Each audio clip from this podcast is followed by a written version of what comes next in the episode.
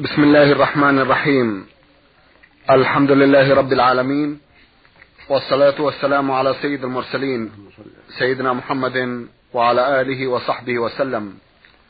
مستمعي الكرام السلام عليكم ورحمة الله وبركاته وأسعد الله أوقاتكم بكل خير. هذه حلقة جديدة مع رسائلكم في برنامج نور على الدرب. رسائلكم في هذه الحلقة نعرضها على سماحة الشيخ عبد العزيز بن عبد الله بن باز الرئيس العام لإدارات البحوث العلمية والإفتاء والدعوة والإرشاد. في بداية لقائنا نرحب بسماحة الشيخ ونشكر له تفضله بإجابة السادة المستمعين فأهلا وسهلا بالشيخ عبد العزيز. حياكم الله وبارك حياكم الله. شيخ عبد العزيز اجتمع لي في هذه الحلقة ثلاث رسائل. يسأل أصحابها عن تارك الصلاة. فأخونا أحمد عبد الله أحمد علي من جمهورية مصر العربية ويقيم وقت كتابة رسالته في الطائف. أخونا يقول سمعت في برنامج نور على الدرب المذاع في 25 صفر 1407 من أحد المشايخ بأنه إذا عقد المسلم عقد النكاح على إحدى الفتيات المسلمات وهي لا تصلي يكون العقد باطلا ولو صلت بعد الزواج. وعندنا في قرى مصر خمسون في المئة لا يصلون قبل الزواج وخاصة البنات.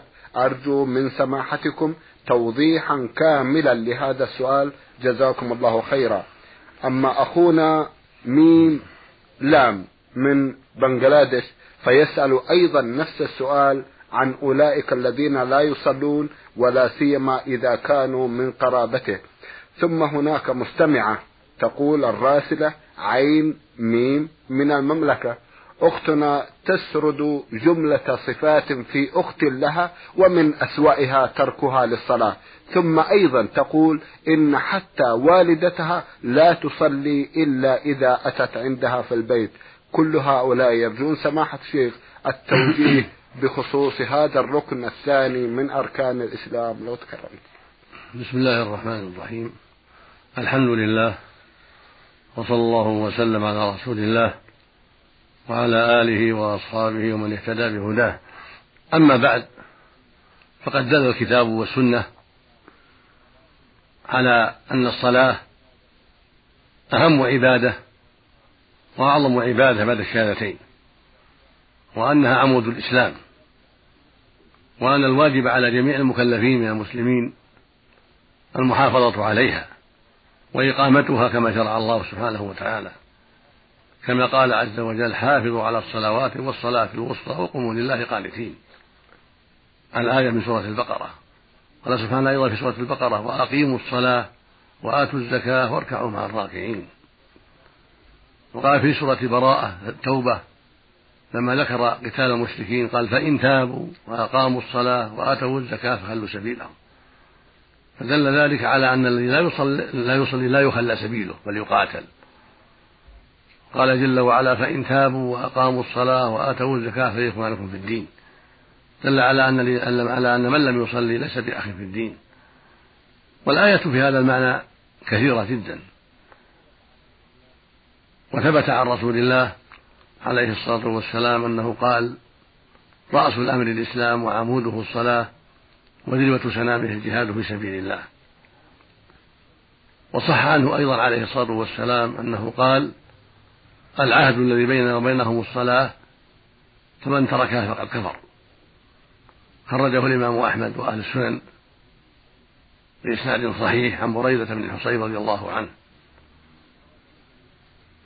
وخرج مسلم في صحيحه عن جابر بن عبد الله رضي الله تعالى عنهما عن النبي صلى الله عليه وسلم أنه قال بين الرجل وبين الكفر والشرك ترك الصلاة.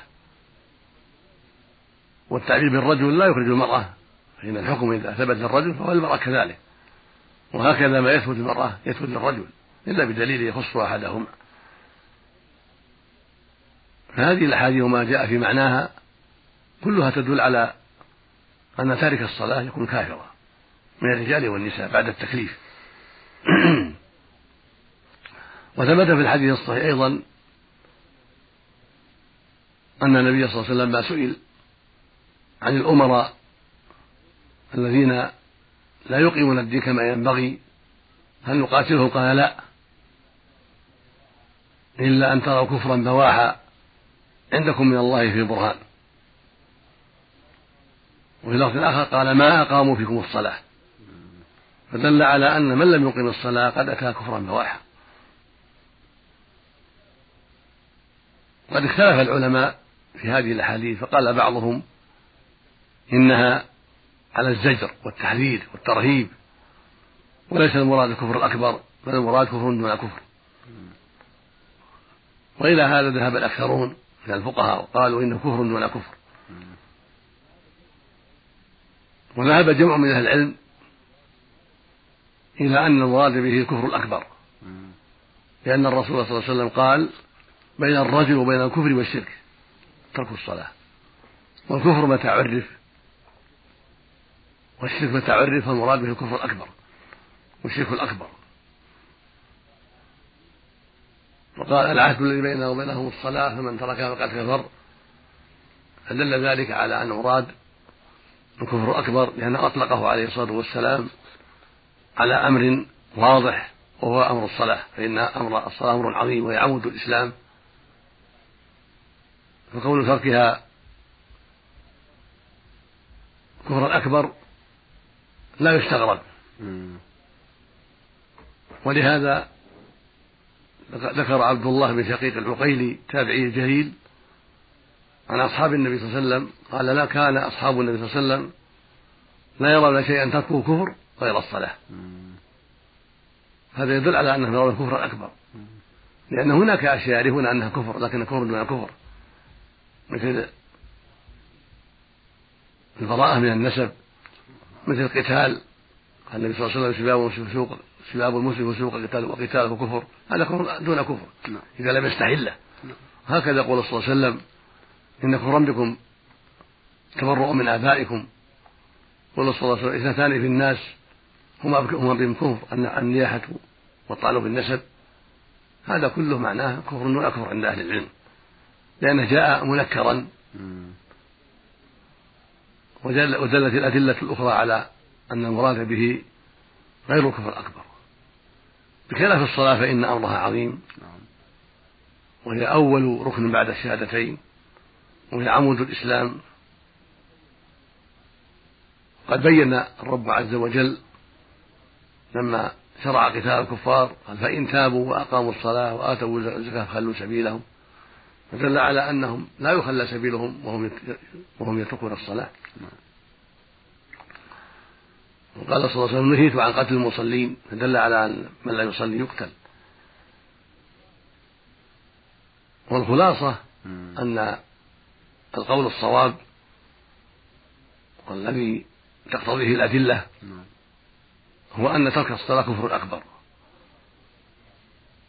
ولو قال الجمهور بخلافه فإن المناط هو الأدلة وليس المراد وليس المناط كثرة القائلين. نعم الحكم معلق بالأدلة والترجيح يكون بالأدلة. قد قامت الأدلة على كفر تارك الصلاة كفرا أكبر. وأما قوله صلى الله عليه وسلم أمرت أن أقاتل الناس حتى يشهدوا أن لا إله إلا الله فإذا قالوا فعصموني دماءهم وأموالهم إلا بحقها فيفسره قوله في الحديث الآخر. أمرت أن أقاتل الناس حتى يشهدوا أن لا إله إلا الله وأني رسول الله ويقيموا الصلاة ويؤتوا الزكاة فإذا فعلوا ذلك عصموا مني دماءهم وأموالهم إلا بحق الإسلام. فلا عصمة إلا بإقامة الصلاة. ولأن من لم يقيم الصلاة ما أدى حق التوحيد. المراد بقول لا إله إلا الله وأن تعصم من قالها إذا التزم بحقها ومن حقها أن يؤدي الصلاة. ولأن الموحد الذي يقول لا إله إلا الله إذا أتى بناقض من نواقض الإسلام لم ينفعه قول لا إله إلا الله. فلو قال أشهد أن لا إله إلا الله وأن محمدا رسول الله ثم جحد وجوب الصلاة كفر إجماعا. أو جحد وجوب الزكاة كفر إجماعا. أو جحد وجوب صوم رمضان كفر إجماعا. أو سب الدين كفر إجماعا. أو سب الرسول كفر إجماعا. أو استهزأ بالدين كفر إجماعا. ولم ينفعه قول لا إله إلا الله. نعم. فعلم بذلك أن إتيانه بالتوحيد والشهادة للرسول بالرسالة إنما ينفعه إذا لم يأتي بناقض من نواقض الإسلام. فأما إذا أتى بناقض من نواقض الإسلام فإنه لا تنفعه الشهادة. كالأمثلة التي ذكرنا. طيب كسب الدين نعم. كالاستهزاء بالدين كجحد وجوب الصلاة كجحد وجوب الزكاة كالاستهزاء بدين الله. ولو أن إنسانا يشهد أن لا إله إلا الله وأن محمدا رسول الله ويصلي ويصوم ويتعبد ثم جحد تحريم الزنا قال الزنا حلال كفر عند جميع المسلمين. نعم. أو قال إن الخمر حلال كفر عند جميع المسلمين. أو قال إن اللواط حلال كفر عند جميع المسلمين. أو بال على المصحف متعمدا أو أو وطئه برجل متعمدا استهانة له. أو جلس عليه استهانة له كفر عند جميع المسلمين باستهانته بكتاب الله. ولم ينفعه شهادة أن لا إله إلا الله وأن محمد رسول الله. فكيف يستنكر أن يكون كافرا بترك الصلاة؟ إذا تركها وتساهل بها وهي أعظم أركان الدين وأهمها بعد الشهادتين ليس هذا بمستغرب. ولهذا القول الصواب أن المسلم إذا تزوج امرأة لا تصلي فالنكاح باطل. وهكذا إذا تزوجت المسلمة إنسانا لا يصلي فالنكاح باطل. فمتى تاب إلى الله جدد العقد. متى تاب الذي لا يصلي جدد العقد. طيب. أما إذا كان جميعا لا يصليان فالنكاح صحيح لأنهما كافران جميعا. نسأل الله السلامة. نسأل الله السلامة. ونسأل الله لجميع الهداية والتوفيق. نعم. اللهم آمين. جزاكم الله خيرا. سماحة الشيخ إذا ابتلي الإنسان بمثل من ذكر في الرسائل والدة لا تصلي أو أخت أو حتى أنساب أو إخوة كيف يتصرف؟ الواجب نصيحتهم طيب. وتخويفهم من الله عز وجل تحذيرهم من مغبة أعمالهم الخبيثة. فإن تابوا فالحمد لله وإلا وجب هجرهم. لا يزارون ولا تجاب دعوتهم ولا يدعون إلى وليمة ولا غيرها بل يهجرون حتى يتوبوا إلى الله. هكذا قال ذكر أهل العلم. يجب هجرهم. طيب. يعني ماتوا منكرا عظيما حتى يوفق الله ولاة الأمور لإقامة الحد عليهم لاستتابتهم. طيب. فإن تابوا وإلا وجب على ولي الأمر قتلهم. وهذا لا إشكال فيه والذي عليه جمهور أهل العلم. أن من لم يتب يقتل. إذا ترك الصلاة نعم. واستتيب من لم يتب فإنه يقتل. لقوله سبحانه فإن تابوا وأقاموا الصلاة وآتوا الزكاة فخلوا سبيلهم فدل على أن الذي لا يصلي لا يخلى سبيله. ولقوله صلى الله عليه وسلم إني نهيت عن قتل المصلين. فدل على أن من لا يصلي لا لا لا يترك بل يقتل إذا لم يتوب نعم. في أدلة كثيرة طيب. دلت على هذا المعنى. طيب. نعم. أما الوالدة فلها شأن. الوالدة أيوة. والوالد لهما نعم. شأن. نعم نعم. يجتهد في نصيحتهما. نعم. ولكن لا يهجرهما. أيوة. لا الوالدان لهما حق عظيم. نعم. ولو كانا كافرين. نعم. لأن الله قال جل وعلا وإن في الوالدين الكافرين وإن جاهداك على أن تشرك بما ليس بما فلا تطعهما ثم قال بعده وصاحبهما في الدنيا معروفا فأمر بمصاحبتهما في الدنيا معروفا مع أنهما كافران. وما ذاك إلا لعظم حق الوالدين.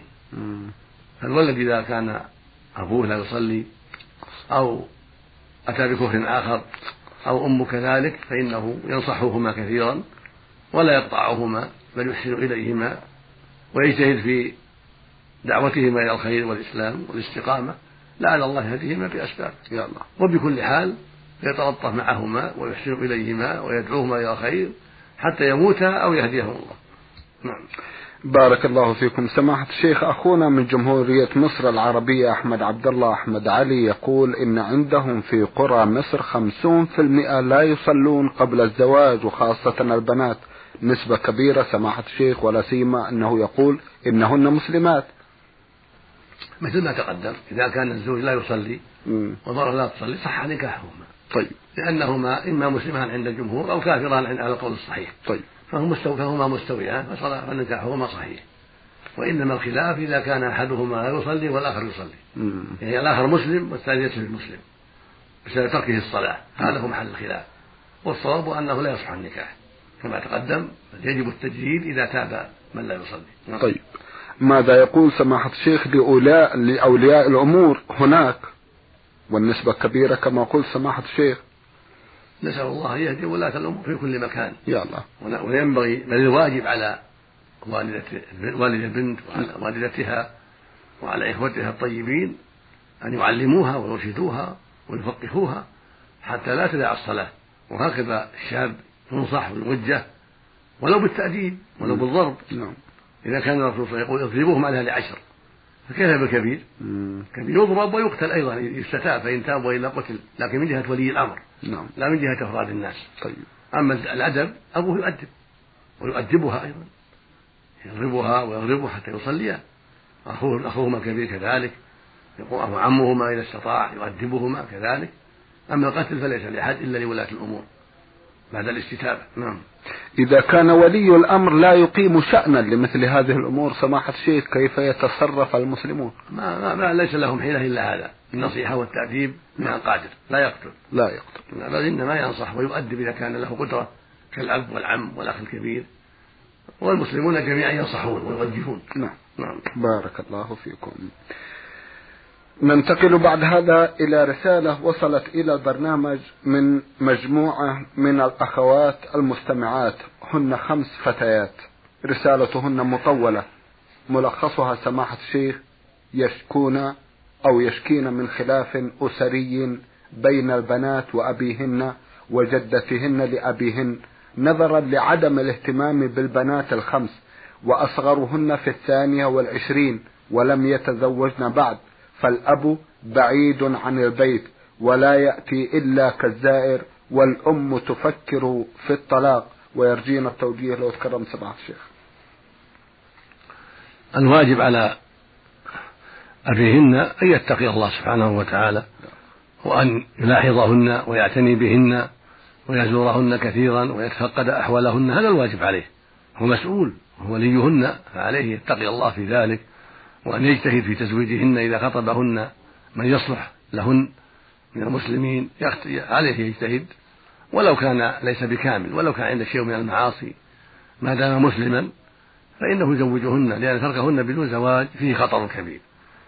فإذا شاورهن وأخبرهن بحاله ورضينا زوجهن. لكن لا يزوجهن بكافر يزوجهن بمسلم وإن كان هناك شيء من نقص من بعض المعاصي. لكن إذا وجد الطيب إذا وجد الكفر الذي هو سليم مستور ليس عنده معاصي فهو مقدم على غيره. وهو الغنيمة العظيمة.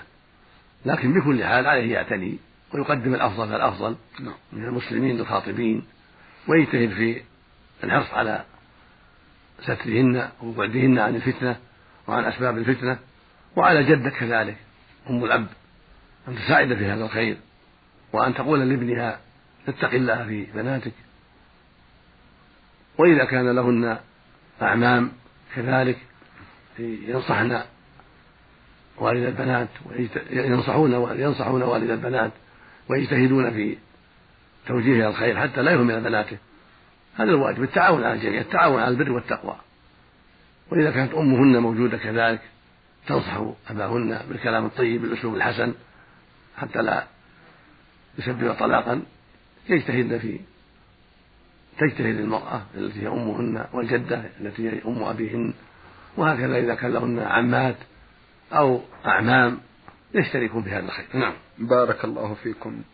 أختنا صابرين الصغيرة من ليبيا بعثت برسالة وضمنتها مجموعة من الأسئلة تسأل أولا عن فكرة الحجاب وتقول هل فكرة الحجاب غلط وما رأيكم في زوج ينهى زوجته عن الحجاب؟ الحجاب فيه تفصيل. طيب. أما كونها تستر شعرها وبدنها كله إلا الوجه والكفين هذا لازم عند أهل العلم. طيب. وهكذا القدمان عند جمهور أهل العلم عليها سترهما عن الرجال. هذا محل ليس محل خلاف. كون تستر شعرها وبدنها وصدرها وجميع بدنها حتى القدمين هذا واجب على النساء عن جميع الرجال الأجانب حتى ابن عمها وحتى ابن خالها الأجنبي. عليها أن تستر جميع بدنها. ما عدا الوجه والكفين هذا محل الخلاف. وهكذا القدمان فيهما خلاف يسير. والذي عليه جمهور أهل العلم أن الواجب سترهما أيضا. أما الوجه والكفان فقد نازع بعض العلم في ذلك وقال وقال بعض العلم إنه لا يجب سترهما عن الأجانب إذا كانت إذا كان الوجه ليس فيه محسنات. لا مكياج ولا كحل ولا شيء من من أنواع الجمال الذي تأتي به المرأة يعني مستجلب. نعم. وهكذا الوجه الكفان إذا كان ليس فيهما آه، شيء من الحلي. قال بعض العلم انهما ليس بعورة في هذه الحالة. إذا كان الوجه ليس فيه ما يدعو إلى الفتنة من كحل أو زينة أخرى والكفان ليس فيهما زينة أيضا من حل حلية أو نحوها هذا قول بعض أهل العلم. والقول الآخر أنهما أيضا يجب سترهما نعم نعم. عن الأجانب. نعم. وهذا هو هو القول الراجح. نعم. والأدلة على هذا القول كثيرة. نعم. لأن الوجه زينة المرأة. وعنوانها. جمالا ودمامة. فالواجب ستره إلا عن المحارم أو الخاطب إذا يريد أن ينظر إليها. فالرسول أما أذن للخاطب أن ينظر. وأما ما سوى ذلك فالواجب ستر الوجه والكفين حذرا من الفتنة. ومن أدلة على هذا قوله سبحانه وإذا سألتموهن متاعا فاسألوهن من وراء حجاب. ذلكم أطهر لقلوبكم وقلوبهن. وإن كان الآية وإن كانت الآية في أزواج النبي صلى الله عليه وسلم الحكم عام. إلا بدليل يخصهن. ولأن العلة عامة ذلكم أطهر لقلوبكم وقلوبهن. إذا كان أطهر لقلوب زوجات النبي فغيرهن أحوج إلى ذلك. لأن أزواج النبي أتقى لله وأكمل إيمانا ممن بعدهن فإذا كان الحجاب أتقى لأزواج النبي صلى الله عليه وسلم وأطهر للقلوب فما بعدهن في أشد الحاجة إلى ذلك. ولأن الرب عز وجل لم يستثني لم يقل إلا الوجه والكفين بل أطلق وهكذا قوله سبحانه ولا يبدين زينتهن إلا لبعولتهن أو آبائهن أو آباء بعولتهن ولم يقل إلا الوجه والكفين بل أطلق وأما قوله في أول الآية إلا ما ظهر منها فقد فسره ابن مسعود بأن المراد الملابس التي تلبسها المرأة. وأما ما يروى عن ابن عباس وجماعة أن المراد به الوجه والكفان فهذا محل نظر. لأن بعض أهل العلم قال قالوا إن المراد بذلك يعني قبل الحجاب. المراد بن عباس ما كان قبل الحجاب. وقال آخرون إن مراده بعد الحجاب.